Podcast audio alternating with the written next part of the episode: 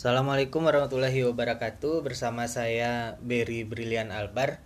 Sekarang kita akan membahas komponen marketing mix selanjutnya dari jasa perbankan Yaitu uh, proses.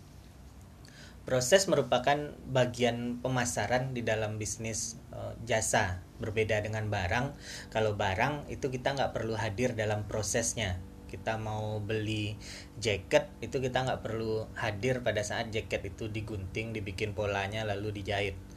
Ketika kita mau beli mobil itu kita nggak perlu hadir di pabriknya untuk ngelihat oh, platnya dibentuk jadi mobil dipasang mesin dipasang ban lalu mobilnya harusnya selesai. Jadi kalau di dalam barang kita tidak perlu terlibat di dalam prosesnya. Sementara di dalam jasa kita sebagai konsumen atau nasabah di bank itu harus ikut hadir di dalam proses ketika jasa itu diciptakan. Ketika kita pengen komplain berarti kita harus hadir ketemu dengan CS-nya atau kita bisa telepon call centernya itu kita harus hadir juga setidaknya suara kita hadir. Ketika buka rekening itu kita juga harus hadir bawa berkasnya semuanya ketika uh, mengkonsumsi jasa pinjaman itu kita harus hadir juga uh, harus uh, mendaftar misalnya harus isi berbagai formnya itu kita lakukan. Nah, di dalam jasa, konsumen merupakan bagian dalam proses jasa. Di dalam proses jasa perbankan itu konsumen ikut uh, terlibat. Makanya di aspek proses pada jasa itu ada unsur-unsur pemasaran.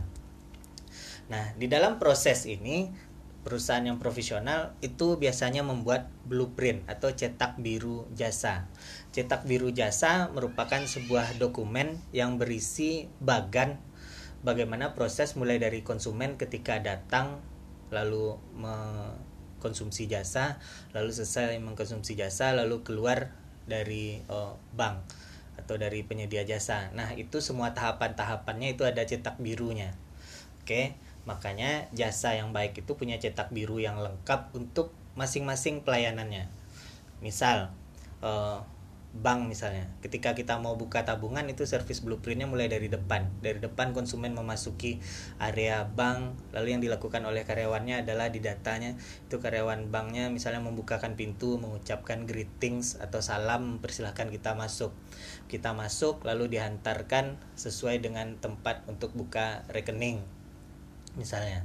Lalu kita duduk tempat buka rekening atau ngantri dulu lalu dilayani oleh customer service-nya lalu dilayani untuk ngisinya mengisi formnya semuanya lalu selesai kita bayar misalnya oh, tabungan awalnya setoran awalnya lalu dibuatkan buku rekeningnya lalu dibuatkan kartu ATM-nya misalnya lalu kita terima kita terima lalu selesai lalu kita keluar bank dibukakan lagi pintunya diucapkan terima kasih sampai keluar ke parkiran sampai keluar dari uh, pelataran parkir bank tersebut Nah, semua proses itu sudah ada cetak birunya atau sudah ada tahapan-tahapan yang terdokumentasi dengan baik oleh pihak perbankan.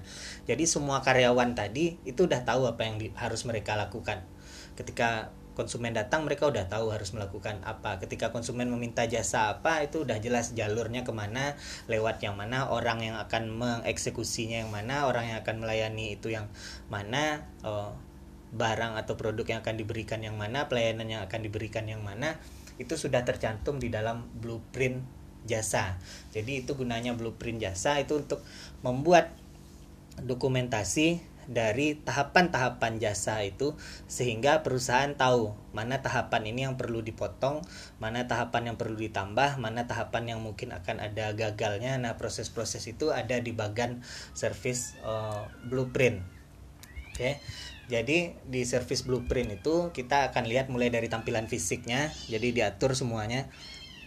Mulai dari tampilan gedungnya, pelataran parkir, letak mejanya semuanya diatur lalu apa yang dilalui oleh konsumer misalnya mulai dari karyawannya yang akan melayani konsumen itu karyawan yang mana prosedurnya bagaimana sampai selesai hingga ke bagian sistem informasi di belakang dari si konsumen tadi. Mulai dari back office-nya mulai bagian administrasinya di belakangnya sampai ke sistem IT dan database semuanya. Nah itu tercantum di dalam bagian service uh, blueprint Mungkin secara visual Anda bisa searching atau lihat bagaimana bentuk service blueprint dari jasa.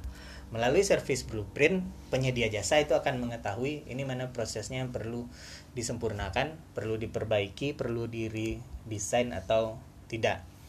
Fungsinya adalah ketika perusahaan melakukan redesign dari service blueprint itu mereka merevitalisasi proses yang kadaluarsa mungkin ada proses tertentu yang tidak diperlukan lagi bisa dipotong bisa lebih cepat itu akan lebih uh, baik. Oke? Okay? sehingga prosesnya akan lebih uh, efektif dan efisien dan bekerja lebih uh, profesional. Seperti itu Nah, melalui service blueprint juga kita akan mengetahui potensial fail pointnya atau resiko kegagalannya di mana. Misalnya di titik pintu tadi misalnya buka pintunya mungkin bisa terjadi kegagalan. Nah, kita udah bisa menyediakan antisipasi. Ketika pintu A misalnya rusak, apa yang harus dilakukan? Apakah konsumen mungkin bisa dipindahkan masuk lewat pintu B atau sudah disediakan alat supaya pintunya bisa diperbaiki segera. Nah, itu contohnya uh, poin-poin yang dapat diperbaiki ketika kita mengurai proses jasa ke dalam bentuk service uh, blueprint.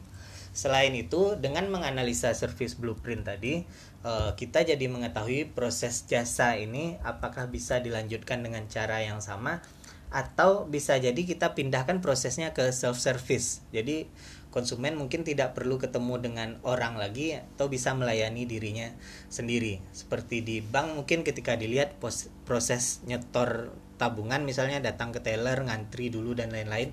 Lalu dari situ kepikiran gimana kalau kita sediakan mesin jadi orang cukup masukkan uangnya, mesinnya menghitung langsung masuk ke tabungannya. Nah, begitu juga penarikan misalnya.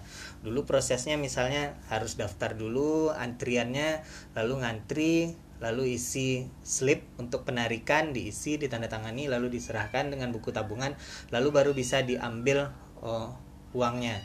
Nah dari situ mungkin bisa kepikiran wah bagaimana kalau dilayani sendiri self service. Nah akhirnya dibuatkan mesinnya ATM store, ATM tarik misalnya. Sehingga konsumen itu bisa melayani dirinya uh, sendiri. Atau ada juga dikeluarkan teknologi misalnya mobil ba mobile banking misalnya atau internet banking. Sehingga transaksi itu bisa dilakukan lewat handphone self service kan kita tidak perlu pelayanan lagi. Kadang kan kita nabung di bank kadang kita udah lama juga nggak ketemu sama tellernya nggak ketemu dengan customer service-nya. Kita ketemu dengan mesin ATM atau ketemu dengan handphone kita sendiri untuk melayani diri sendiri. Nah itu contoh self service yang baik di mana konsumen sudah mulai merasa nyaman dan mau melayani dan e, melakukan aktivitas jasanya sendiri tanpa melibatkan pihak perbankan. Sehingga yang dilayani di bank itu memang yang nggak bisa pakai ATM atau yang memang butuh langsung ketemu dengan orang di dalam e, banknya tingkatan partisipasi konsumen dalam proses jasa ini levelnya ada low dan high. Kalau yang low berarti uh, partisipasi konsumennya rendah. Artinya mungkin proses yang low ini bisa digantikan dengan self service tadi entah pakai ATM atau pakai mobile banking karena tidak terlalu melibatkan konsumen. Sementara aktivitas lain yang levelnya high tingkat partisipasinya itu artinya konsumen benar-benar harus datang ke bank tersebut harus meng, uh, mengikuti proses jasa tersebut sehingga jasanya uh, selesai. Dalam proses ini mungkin tidak bisa digantikan, misalnya dalam proses menutup rekening misalnya atau komplain ketika ada permasalahan kartu kredit itu mungkin memang kita harus uh, datang ke bank tersebut atau ATM kita hilang mau minta penggantian itu kita harus datang. Jadi semua aktivitas tadi ada yang low uh, partisipasinya di mana sangat memungkinkan untuk diganti dengan self service dan ada yang high yang mungkin konsumen benar-benar harus hadir dan itu tidak dapat diganti. Oke. Okay. Self service teknologi atau ditingkat dengan S disingkat SSTS itu merupakan teknologi yang digunakan uh, bagi konsumen untuk mengkonsumsi jasa tanpa melibatkan pihak perbankan secara personal. Nah, SSTS ini banyak di jasa uh, perbankan. Contohnya adalah yang saya sebutkan tadi ada ATM, ada internet uh, service, internet banking, mobile banking sampai kartu kredit pun itu bentuk-bentuk SSTS karena ibaratnya kita mengkredit atau meminjam itu kita nggak ketemu lagi dengan pihak perbankannya cuman modal uh, kartu saja. Biasanya uh, konsumen itu mau menggunakan jasa self service tadi jika uh, itu memang berguna atau itu memang mudah untuk digunakan dan konsumen menyukai kalau konsumen nggak menyukai dan itu makin mempersulit biasanya konsumen tidak mau menggunakan jasa uh, self service-nya. Tapi di perbankan sepertinya beberapa jasa self service-nya itu sukses karena konsumen menyukai dan sampai sekarang pun kita sudah terbiasa untuk menggunakan hal tersebut. Hal ini merupakan uh, sesuatu yang cukup bagus bagi pihak perbankan karena dapat menekan biaya yang mereka uh, keluarkan. Selain itu, fasilitas ini juga uh, banyak mendukung konsumen. Contohnya ATM misalnya. Kita tahu perbankan itu bukanya Senin sampai Jumat. Tapi dengan adanya ATM, kita mau ngambil uang kita atau nyetor kapan pun di jam berapapun di hari apa pun itu mesinnya selalu tersedia. Makanya konsumen bank itu menyukai jasa self service yang diberikan oleh bank. Karena itu memang sangat memudahkan dan sangat uh, penting. Mudah digunakan dan memberi kemudahan kepada pengguna jasa. Makanya uh, eh, self service di bank itu sangat populer dan sangat disukai oleh konsumen. Malahan merupakan hal yang biasa saat ini. Malahan itu menjadi komponen penting. Kadang kita memilih uh, bank misalnya itu kita lihat itu di mana sih banknya yang ATM-nya banyak bank mana sih yang ATM-nya ada di dekat rumah kita. Jadi mesin ini malah mempengaruhi keputusan kita ketika akan memilih bank e, tersebut. Itu dia contoh pelaksanaan proses di dalam jasa perbankan di mana proses ini mengandung unsur pemasaran di mana di dalam proses ini akan mempengaruhi keputusan-keputusan konsumsi dari konsumen. Entah itu dia meningkatkan tabungannya entah dia meningkatkan penarikannya entah dia meningkatkan penggunaan kreditnya entah dia meningkatkan peminjamannya dan penggunaan jasa lainnya itu akan dipengaruhi dalam proses ini. Karena nasabah bank itu mengkonsumsi jasanya ketika jasanya itu dibuat di dalam proses jasa tersebut Selanjutnya, di dalam proses jasa itu ada beberapa masalah. Salah satu masalahnya adalah ditimbulkan oleh si konsumen sendiri. Nah, ini biasa juga disebut dengan dysfunctional customer behavior atau perilaku konsumen yang menyimpang. Perilaku konsumen menyimpang ini akan mempengaruhi proses uh, jasa. Seperti yang kita bahas tadi, jasa itu prosesnya disusun secara rapi dengan service blueprint dengan bagan yang baik Nah, konsumen yang tidak mematuhi aturan itu akan membuat blueprint tadi jadi kacau karena mereka nggak mau ikuti aturan, tidak mau sesuai dengan uh, aturan yang sudah diterapkan oleh si penyedia jasa. Nah, konsumen-konsumen ini disebut dengan dysfunctional uh, consumer behavior atau perilaku konsumen yang menyimpang yang pastinya dapat mempengaruhi kelancaran proses jasa ini yang menyebabkan mungkin proses jasa akan jadi lambat, mungkin akan mempengaruhi konsumen lain juga. Jadi selain dia bermasalah dengan dirinya sendiri, dia juga akan e, menyebabkan masalah bagi konsumen lainnya. Konsumen ini biasa juga disebut dengan jay customer atau konsumen yang agak sedikit berpikir dan biasanya dia agak kasar dan menimbulkan masalah bagi perusahaan, pekerja dan konsumen e, lainnya. Konsumen jay customer ini sangat potensial untuk menyulut pertengkaran di dalam bisnis jasa terutama jika ada banyak konsumen lainnya itu mereka juga bisa menimbulkan masalah. Nah, sementara di beberapa pandangan kan ada yang mengatakan bahwa konsumen adalah raja. Kita harus melayani konsumen dengan sebaik-baiknya. Tapi perlu diingat, konsumen yang perlu kita layani dengan baik adalah konsumen yang uh, konsumen yang baik juga. Konsumen yang seperti ini tetap juga kita layani dengan uh, baik sebenarnya. Oke. Nah, yang perlu kita lakukan adalah e, bagaimana caranya mengatasi konsumen ini supaya tidak mempengaruhi kepada konsumen yang e, lain. Pada dasarnya tidak ada penyedia jasa yang menginginkan berhubungan dengan konsumen ini karena emang mengganggu konsumen ini. Tapi kan kita nggak bisa beda-bedakan konsumen juga. Jadi mau nggak mau apa pun bentuk konsumennya uh, seburuk apa pun tindakan konsumennya tetap harus kita layani dengan sebaik mungkin seprofesional mungkin. Itu uh, prinsipnya. Karena begini oke okay, anggaplah kita punya seribu konsumen.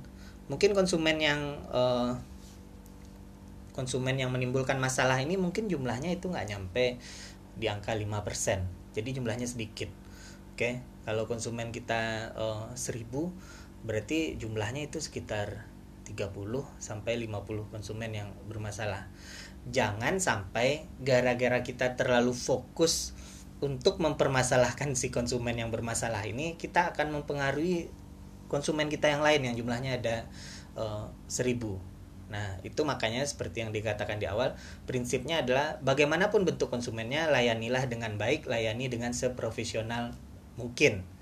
Jangan misalnya ketika menghadapi konsumen bermasalah, itu misalnya kita menghadapinya dengan emosi, padahal yang bermasalah ini cuma satu orang, misalnya konsumennya ngotot misalnya uh, dan melakukan kesalahan dan masih ngotot lagi menyalahkan perusahaan kita, lalu kita defense misalnya.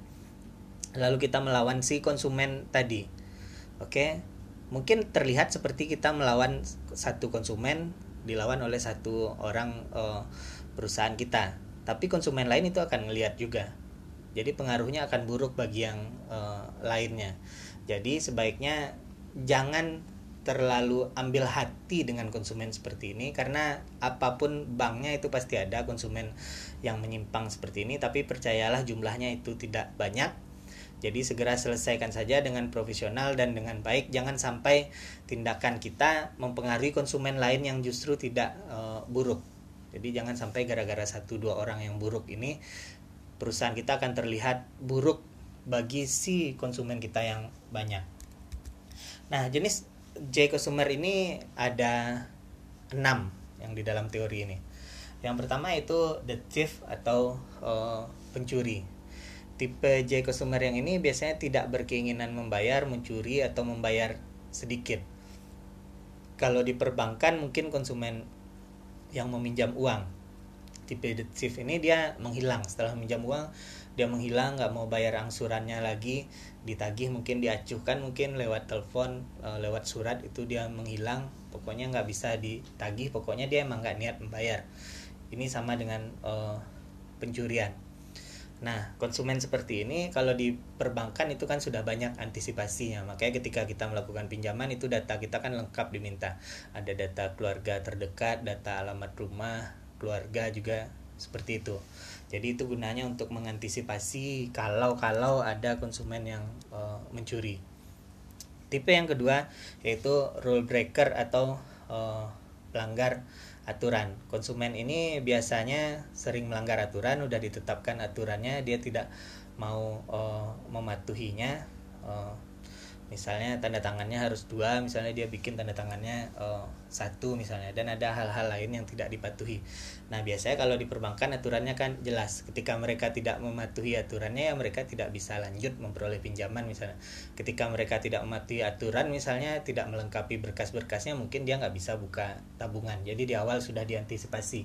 Ketika ada uh, J customer yang mau melanggar peraturan ini di awal itu peraturannya sudah cukup ketat. Walaupun tetap ada kemungkinan ketika sudah jadi nasabah tetap ada konsumen kita yang melanggar uh, aturan. Tapi biasanya kalau di perbankan itu sudah jelas jika aturan tidak uh, dipatuhi oleh si nasabah itu biasanya dia tidak bisa mengkonsumsi uh, jasa perbankan tersebut.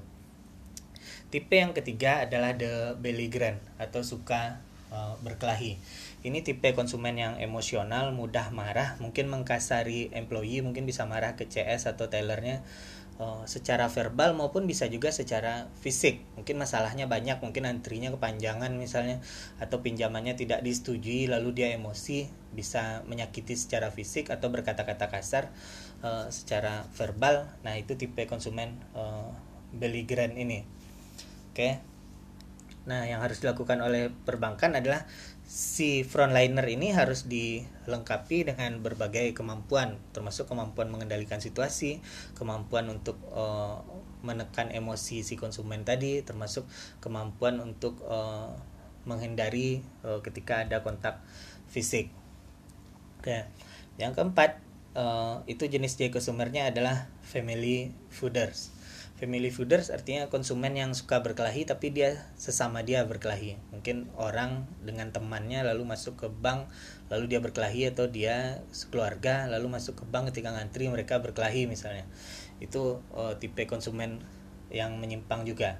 Lalu ada tipe yang kelima yaitu tipe perusak. Ini tipe konsumen yang vandals mungkin dia bisa merusaknya macam-macam mulai dari kursi antrian nomor antrian sampai ke mesin ATM pun mungkin dia bisa rusak tujuannya untuk kesenangan aja emang senang uh, merusak nah yang bisa dilakukan oleh bank itu mungkin ya pencegahan makanya di bank itu kadang ada satpamnya untuk mengamankan hal-hal seperti ini. Yang terakhir, tipenya adalah the the deadbed. The deadbed ini adalah konsumen yang tidak ingin uh, membayar. Kalau the chief tadi memang seperti maling karena dia niatnya adalah mencuri. Sementara kalau the deadbed ini biasanya dia tidak mau membayar karena berbagai alasan.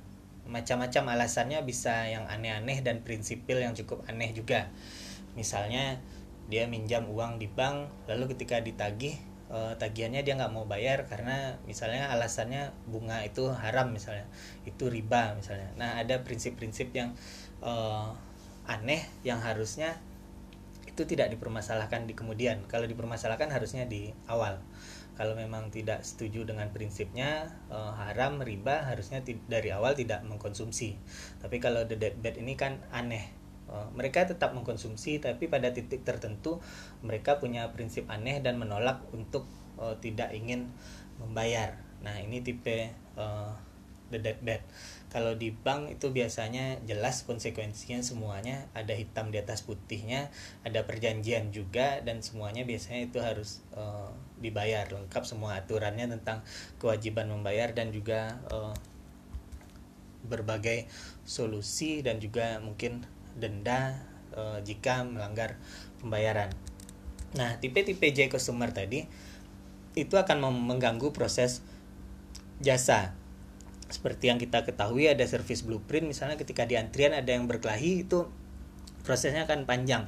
Nomor antriannya mungkin akan tersendat. Mungkin orang akan menyelesaikan perkelahiannya dulu baru kita lanjut bisa mengkonsumsi jasa. Nah makanya tipe konsumen-konsumen ini akan mempengaruhi dalam proses jasa yang sudah kita rancang tadi. Yang kita lakukan adalah hadapi dengan profesional siapkan berbagai rencana aksi atau tindakan untuk menghadapi hal ini karena ini mungkin saja terjadi dan kita harus siap untuk menghadapinya dengan profesional dan dengan uh, baik. Terima kasih semoga menjadi ilmu yang bermanfaat